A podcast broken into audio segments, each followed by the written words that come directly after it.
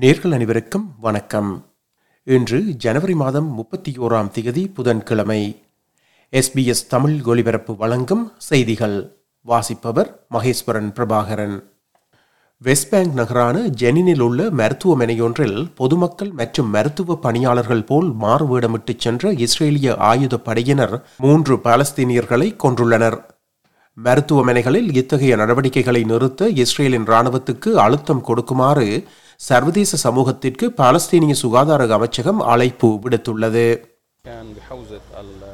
The patient in the hospital is required to have companions with him. Three young men, including the patient and two companions, were assassinated. The way that they broke into the hospital and entered it was carried out as civilians and in civilian clothes, in women's clothes.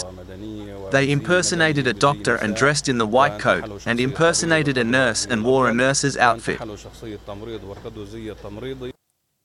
Pakistan முன்னாள் பிரதமர் இம்ரான் கானுக்கு அதிகாரப்பூர்வ ரகசியங்களை வெளியிட்ட குற்றச்சாட்டில் பத்து ஆண்டுகள் சிறை தண்டனை விதிக்கப்பட்டுள்ளது அவர் ஏற்கனவே ஊழல் தொடர்பிலான வழக்கில் குற்றம் சாட்டப்பட்டு மூன்று ஆண்டுகள் சிறை தண்டனை அனுபவித்து வருகிறார் தன் மீதான குற்றச்சாட்டுகள் அனைத்தும் அரசியல் உள்நோக்கம் கொண்டவை என இம்ரான் கான் தெரிவித்துள்ளார்.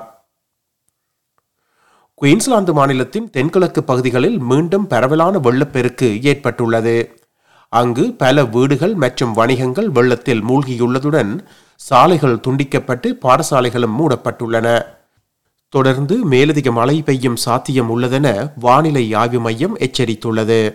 Moving on to the rest of the week, we're likely to see an easing trend in that rainfall, but definitely likely to see more severe weather warnings. So, while we might see widespread rainfall areas, we will see pockets of more intense rainfall, and that's the kind of rainfall that we could expect. Uh, that would be that heavy rainfall leading to flash flooding. Booking dot com தொடர்பிலான மோசடிகள் அதிகரித்துள்ள பின்னணியில் இதனால் ஆஸ்திரேலியர்களுக்கு கடந்த வருடம் சுமார் மூன்று லட்சம் டாலர்களுக்கு மேற்பட்ட இழப்பு ஏற்பட்டுள்ளதாக ஏ ட்ரிபிள் சி தெரிவித்துள்ளது. உலகில் அதிக பாவனையில் உள்ள பயண முன்பதிவு தளங்களில் ஒன்றான புக்கிங் டாட் காம் தொடர்பில் முன்னூற்றி அறுபத்தி மூன்று புகார்கள் கடந்த வருடம் தமக்கு வந்துள்ளதாக ஏ ட்ரிபிள் சி கூறியுள்ளது. தென்னாப்பிரிக்காவுக்கு எதிரான டி டுவெண்டி பெண்களுக்கான கிரிக்கெட் தொடரில் ஆஸ்திரேலியா வெற்றி பெற்றுள்ளது. பெத் மூனியின் எண்பத்தி இரண்டு ஓட்டங்களின் பின்னணியில் ஒரு பதட்டமான நிலையில் நான்கு பந்துகள் மீதமுள்ள நிலையில் ஐந்து விக்கெட்டுகளால் ஆஸ்திரேலியா வெற்றி பெற்றுள்ளது. இத்துடன் எஸ்பிஎஸ் தமிழ் ஒலிபரப்பு வழங்கிய செய்திகள் நிறைவடைந்தன.